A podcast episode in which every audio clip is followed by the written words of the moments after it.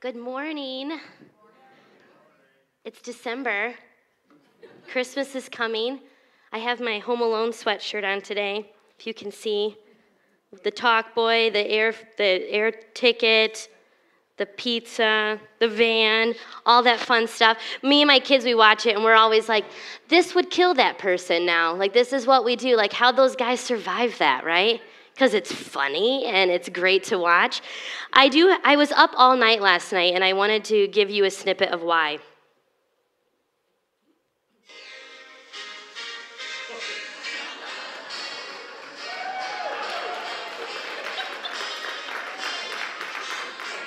That's right. Did we notice that, everyone, last night? Now I gotta stop it because they tell me I have to play only 30 seconds. Okay, there we go. That was a wonderful game, right? Ah, feels so good to be Big Ten champions. Lots of screaming and tears. It's a wonderful thing. And Christmas, like all in one. What a wonderful, wonderful December so far. I remember when I was in junior high, I had this great sermon idea that I told my dad. I told him, wouldn't it be fantastic, Dad, if during your Easter messages, if you focused on different people of the story? And then you looked at different people and gave their perspectives. Like, wouldn't that be great, Dad? Like, you can talk about Mary, and you can talk about Jesus, and you can talk about Pilate, and you can talk about, you know, the guy who carried the cross, and the people on the cross besides him, the robbers. Wouldn't that be wonderful? And at the end of the message, Dad, you simply stepped back. Drama fills the room. And you said, Which character are you? And I was like, Dad, wouldn't that be great? Like, you can have all these people, and you know, Peter, who cut the guy's ear off and then denied him. I thought it was a brilliant idea. And he didn't do it. and that was year probably 1999. And finally, in 2021, my dad has this idea of doing something similar for Christmas. Like, and I just wanted to claim that this was my idea before he's back next week and tries to claim this, okay? Because can we agree we're on the same page? Like in 1999, Keisha Winstead at the time spoke this truth out here. So, whatever, I'm not bitter. Here we are. So, we all know that Christmas now is less than three weeks away, and that is the time we celebrate the beginning of the ultimate love story. We know the story, at least the big event of the story. The people from all walks of life know this Christian Christmas story, right? It's about the birth of Jesus, our Messiah, our Savior. And that's the whole viewpoint that most of us see that God sent his only perfect Son who gave up his heavenly throne to penetrate earth, to rescue it, to mend it, to literally chase down his loves to redeem it. But like every good story, there is more to the story, right? There are more people involved, more stories, more perspectives. If you've ever had a relationship with any human being in the planet, you know that there's always more than one side of the story. I'm sure you've had conversations like that where someone tells you the side of the story. My favorite is kids. Their sides of the stories are amazing. And then you talk to somebody and you're like, oh, that's how it really went down. Like I had my daughter come and said, so and so said there's kidnappers in her neighborhood. I'm like, what? So I text the mom, like, are there kidnappers? Like, what's happened in your neighborhood? And she's like, there was a FedEx van, and it, but it's okay. Nothing's like. So I'm like, okay, we have to check from different viewpoints of the story, right? And find out somewhere in the middle is the true story. But also, different views give us more to soak up from the story. And the birth of Jesus has been a story that I have literally known my entire life. I cannot recall a time that I did not know this story. And it seems like such a sweet story, doesn't it? But there's so much more to the story. And I'm excited because today we're starting this new series called A New View and involving the Christmas story. Not the Easter like I gave originally, but it's Christmas story. And we're going to shed some light on something that is so special about it. When I usually think of this story, I think of the sweet little manger, right? You know the one. How many of you have a manger set up in your house right now? Yes, and now they have like the little tot ones that kids can play with, and they have ceramic ones that you're only supposed to look at and not touch because you can break them. And we look at this manger, and it's the well put together Mary, who doesn't look like she just gave birth to a baby without meds on the floor of a barn. The three wise men that have no business even being in the manger because they didn't even show up to see Jesus until he was older and at a house. The angels in their robes are glowing. And not to mention, a lot of the manger scenes are people who are white. And my friends, let me tell you, Jesus was, was Middle Eastern. They were all Middle Eastern. They were not white people. And we have this manger scene that is not accurate. And to be honest, it was really anything but calm. How many of you have given birth? Anyone in here given birth? Yeah, anyone here in the room when someone's given birth? Is it calm? Is it silent? If you had a silent birth, I applaud you. That is wonderful. You are superheroes. I know mine was anything but silent. And so we say, like, oh, look at this manger. All was calm, all was bright. And it's like, no.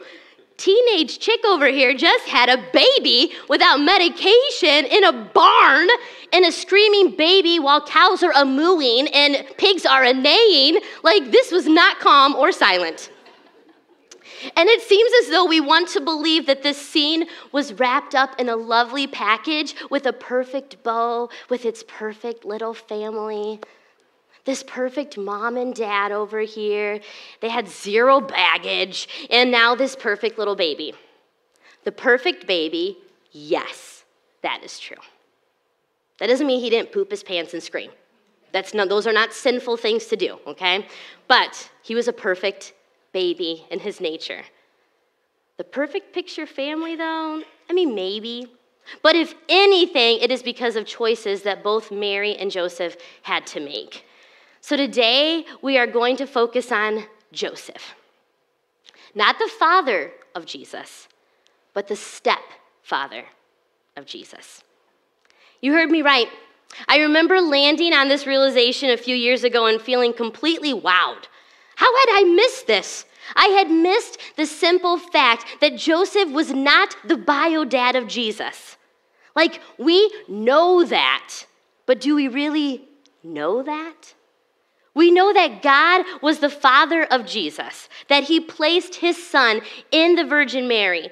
But in a world of blended families, I'm here to tell you, Jesus had a blended family. And really, Jesus' story was one choice away from having no stepdad at all. So let's look at this man that Jesus called dad, Joseph. He knew who his actual dad was. Jesus did, right? He was Jesus. He just knew, right? And he knew that he was on a mission. So when he's a little kid, there's a time where every parent's worst nightmare comes out. Mary and Joseph are leaving a city and they're like, Where's Jesus? I thought he was with you. I thought he was with you. Anyone else have those experiences? Well, I swear he was with you. We lost Mason one time at the zoo and it was awful. And it was probably for like literally one minute, but it felt like a lifetime when there's it's so busy. You're like, Where's my kid? She's with another family, literally just like chilling looking at him. Like, well, she didn't, whatever. As long as you feed her, she's fine. Um, probably just strawberries. That's all she'll eat. But other than that, she'd be fine.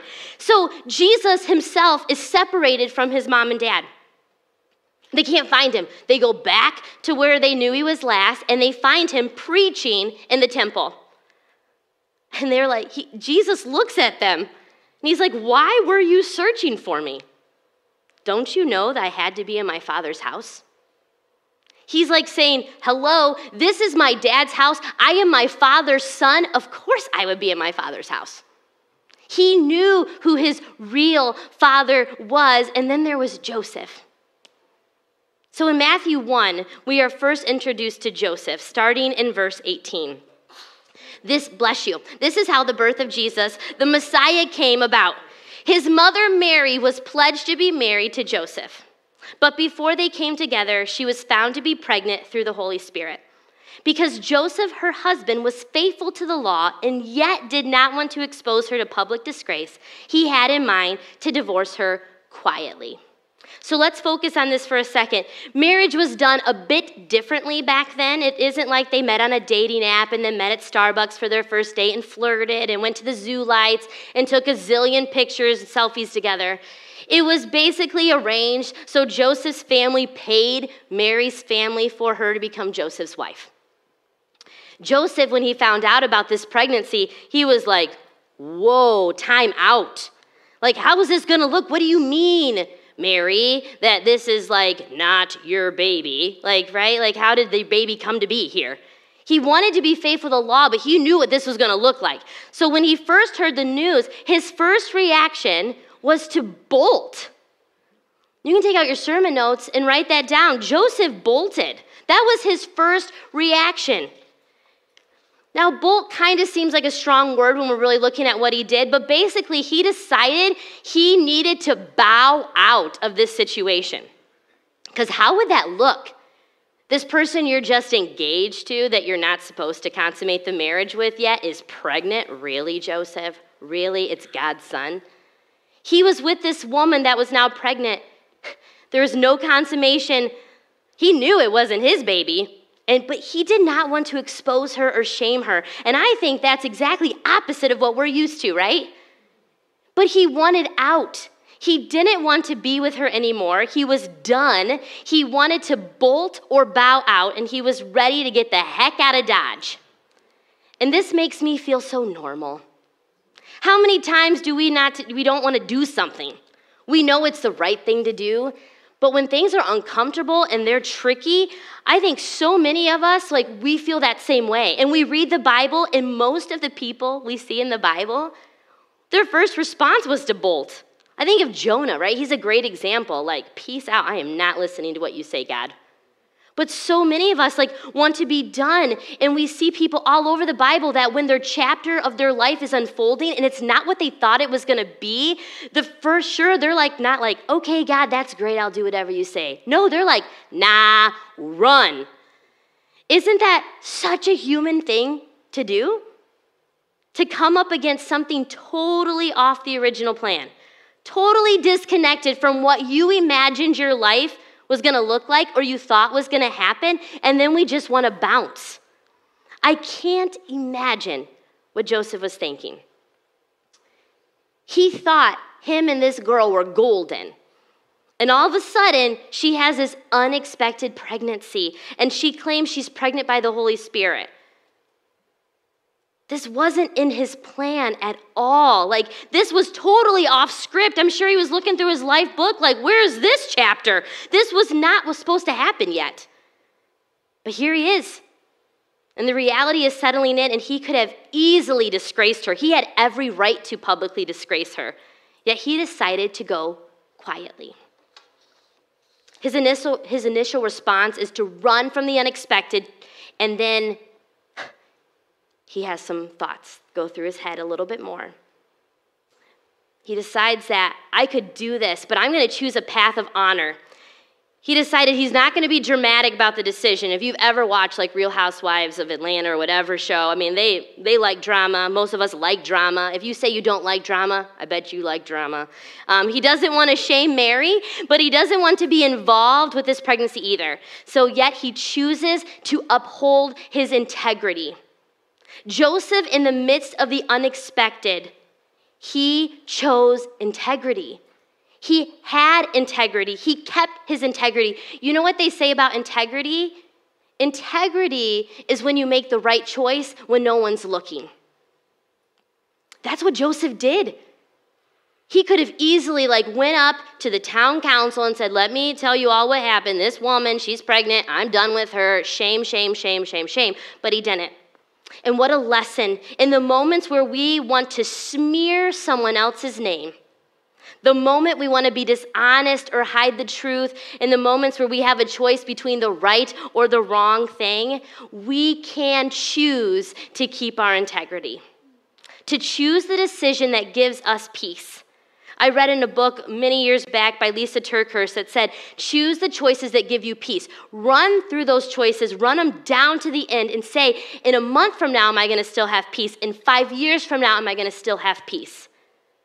And that momentary peace. I'm talking about long term peace. Sometimes we make a decision that feels good right now, but we know it's going to suck when it starts to turn out and the truth comes up. But we want peace that settles our spirit, knowing that we did the right thing. So even though Joseph wanted out of the arrangement, he was going to end it well. Sometimes in life, there are things that happen out of our control. Really, most of the time in our life, things happen out of our control. Yet we still have some control in the way we react or the way we respond in those situations. We always can choose integrity. So the verses continue. But after he had considered this, an angel of the Lord appeared to him in a dream and said, Joseph, son of David, do not be afraid to take Mary home as your wife, because what is conceived in her is from the Holy Spirit. She will give birth to a son, and you are to give him the name Jesus, because he will save his people from their sins. All this took place to fulfill what the Lord had said through the prophet The virgin will conceive and give birth to a son, and they will call him Emmanuel, which means God with us. When Joseph woke up, he did what the angel of the Lord had commanded him and took Mary home as his wife.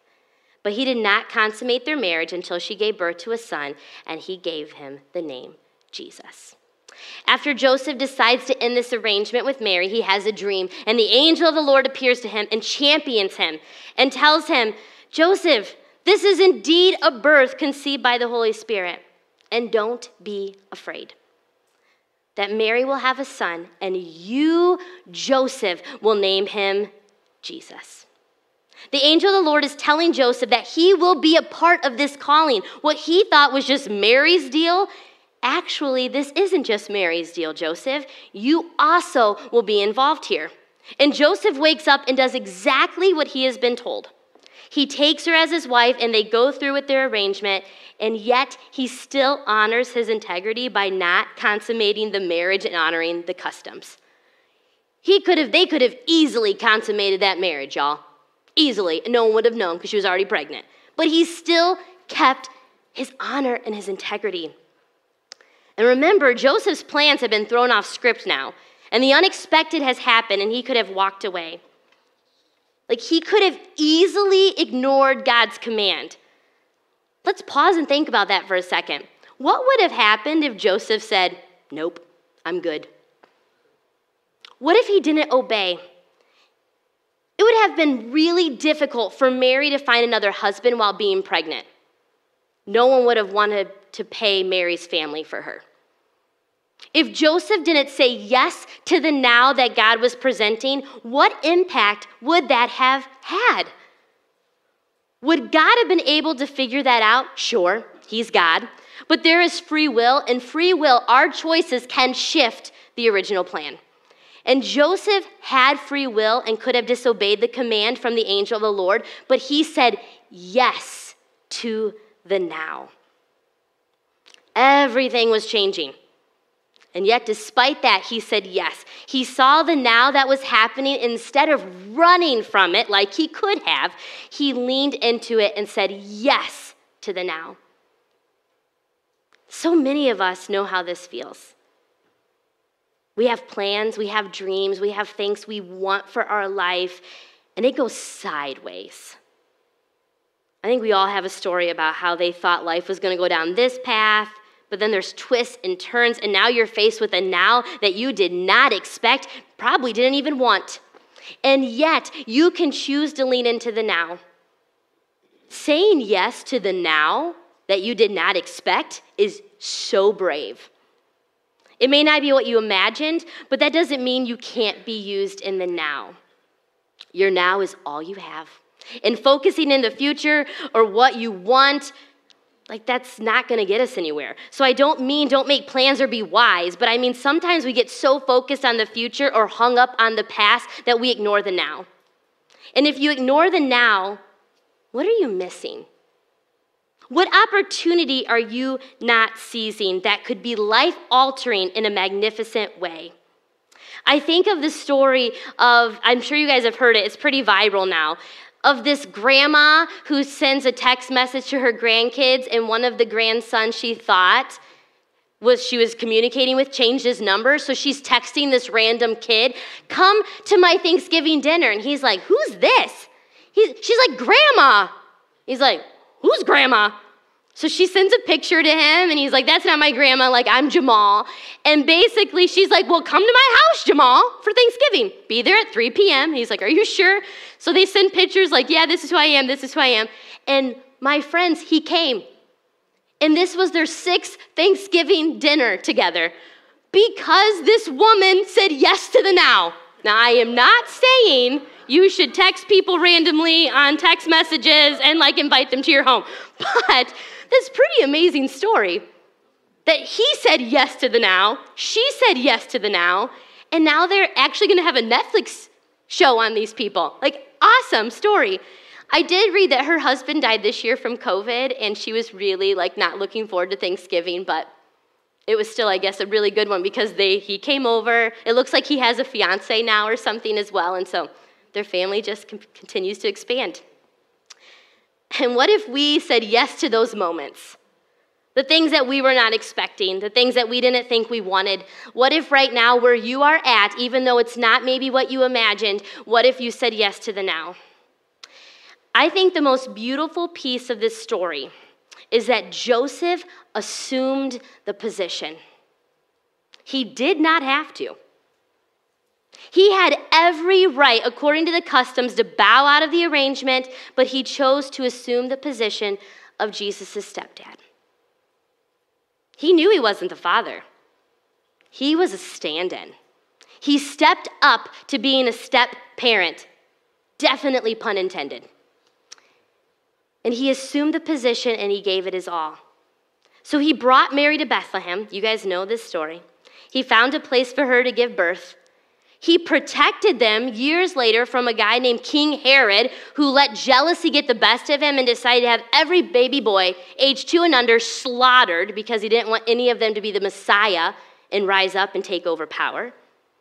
And Joseph was the one that listened to God and protected them from that. He was also ready to say yes when God called them back to Nazareth, and that's why we call him Jesus of Nazareth. He took Jesus in as his own. Can you imagine being the step parent to a child whose bio dad was God? Talk about no comparison. Yet Joseph stood in and raised Jesus as his own. I want to specifically talk right now to the people that are involved in blended families. You are in good company because Jesus was a part of a blended family. If you're a step parent right now, or a step grandparent, or you have another relationship with someone who's not blood related, but you've stepped into that role, you are so vital. And you are so, so necessary in their lives. Maybe this wasn't the original plan or what you expected yourself in, but you have an opportunity to assume the position and to bring your all to it. I know there can be some complications and some rough terrain, but imagine what stepping up into that role and loving the people it brought could do. I had the sweetest grandpa, and I called him Poppy. He was quiet and he was goofy and he was steady and stable. He was comforting and kind. He balanced my really silly, cra- crazy grandma out really well. And he took me camping and he was hardworking. And every time he worked on the house, it reminded me of Clark Griswold. Um, he actually like had ladder issues and like was hanging on things. Like he was just a very clark griswold kind of home worker. And he would wear the cutest slippers and the most precious bucket hat. And like most grandpas i knew him from the time that i was born. And he is someone that i miss so dearly he died in 2005 after I graduated high school, and it's crazy to think that I've almost doubled that lifespan since he died. I'm 34, I was 18 when he died, so two more years, and I've lived another 18 years without him. And I think about all the things he's missed, right? Like he never knew Brandon.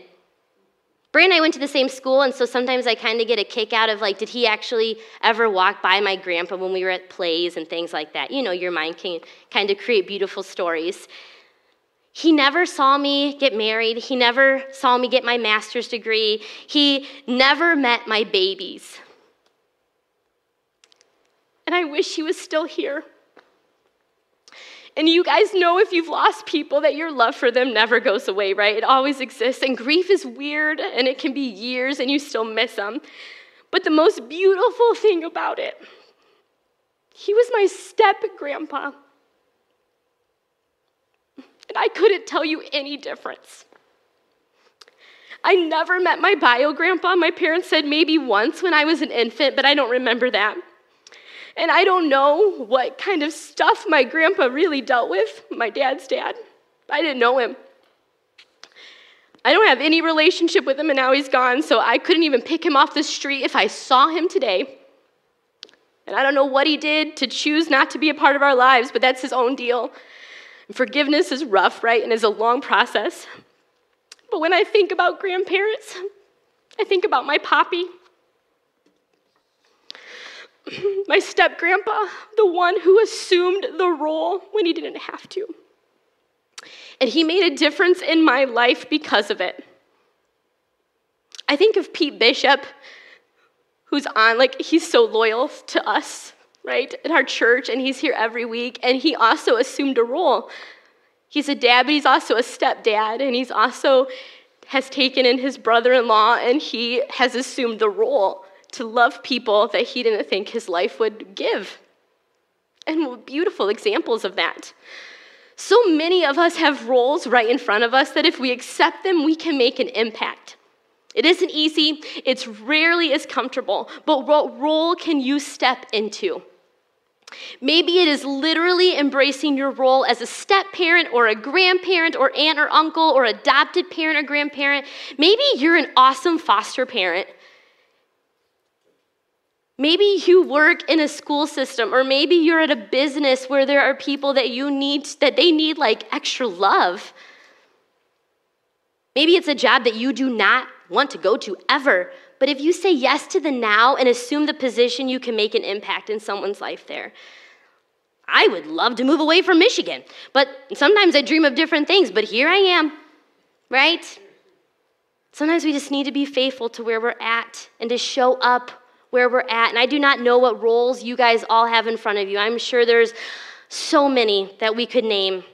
But I do know this that if you say yes to the now and assume the position and choose to honor God in it, I believe that the world could be better. We can't change the whole world, right? We can't. But we can make a difference with what we have and where we are now. And I love that Joseph was technically a step parent. It's so awesome, isn't it? It just brings that like Christmas story even better. He didn't have to, but he chose to. He made a difference by leaning into the role right in front of him. So let me ask you, what role can you step into? What is a role that maybe you haven't been faithful in so far? Or you've wished so much that it would be different? You've wished so much that it would change, and so you just haven't given it your all. You haven't really shown up in the position. And what role can you make a difference in now by simply assuming the position? We all have a choice. It really is crazy how it always comes down to a choice, isn't it, in so many situations? But we have choices all the time. And this is a choice we can make. It might not look what we planned, but we can definitely say yes to the now. Will you pray with me?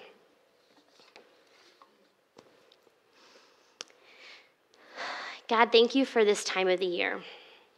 And we can get super busy with all the things about Christmas the presents, the shopping, the parties, the peppermint mochas, all the good stuff. But really, God, like it comes down to you sending your son to this earth to rescue a very messed up population of people. Not because you were like this dictator, God, but because you are a loving God and you just want relationship with us. And thank you for this reminder that our life rarely goes how we plan, and it doesn't have to be over, that we can assume the position that you have in front of us.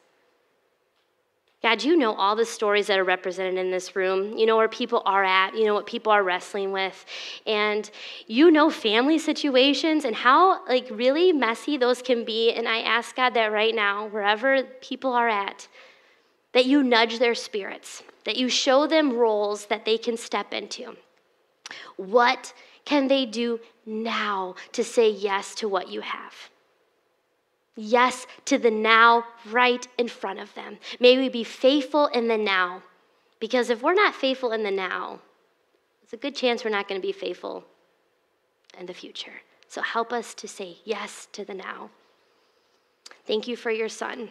Thank you for that little bitty baby that grew up to be a miracle worker, to be someone that brought peace and redemption and love and completely flipped the script on the law.